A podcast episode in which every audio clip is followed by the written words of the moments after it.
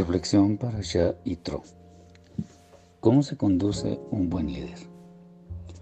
Para comenzar nuestro comentario quisiera hacer, como en algunas charlas, un paralelo entre un jefe y un líder, lo cual nos sirve como contexto para lo que queremos compartir. El jefe da órdenes, más el líder da guías. El jefe tiene subalternos, el líder seguidores. El jefe busca culpables cuando las cosas no salen bien, mientras que el líder dice, la próxima vez lo podemos hacer mejor. El jefe busca su propia autosatisfacción, pero el líder el crecimiento de sus seguidores. El jefe es impuesto, pero el líder es reconocido por todos. El jefe quiere que los demás trabajen en equipo, pero el líder es parte del mismo equipo. Y podemos seguir. Aunque Moshe fue un líder escogido por el Eterno, bendito sea, también es cierto que el santo sabía quién poseía las características adecuadas para conducir a nuestro pueblo a la tierra prometida. Y esta persona era Moshe. Este hombre era de recio carácter, pero manso.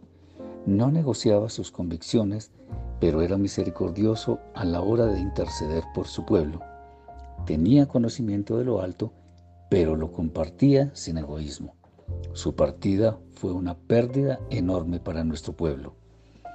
Hoy en día escuchamos de líderes que más que eso se convierten en ídolos de multitudes, pero sus vidas dejan mucho que desear, lo que significa, en últimas, que no son ejemplos dignos de imitar.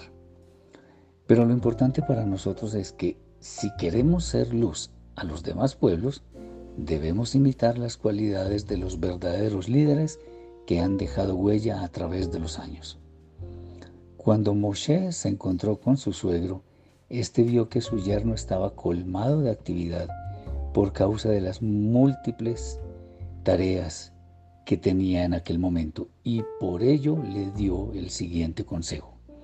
Oye ahora mi voz, yo te aconsejaré y Eloa estará contigo Está tú por el pueblo delante de Eloa y somete tú los asuntos a Eloa. Sencillo pero contundente. Un líder debe someter sus asuntos al Todopoderoso para que su misión esté respaldada por Él. Hemos de añadir que al actuar de esta manera está mostrando la humildad necesaria para cumplir con su rol.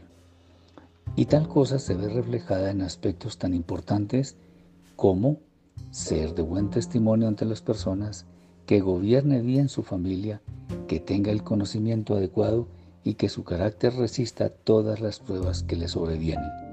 Debe ser justo, pero también misericordioso. Ser líder, por tanto, no es cuestión de imposición, sino de reconocimiento sincero de su autoridad por parte de quienes le siguen. Por supuesto, nos estamos refiriendo a los líderes que están en el camino de la santidad por amor a Kadosh Baruchu.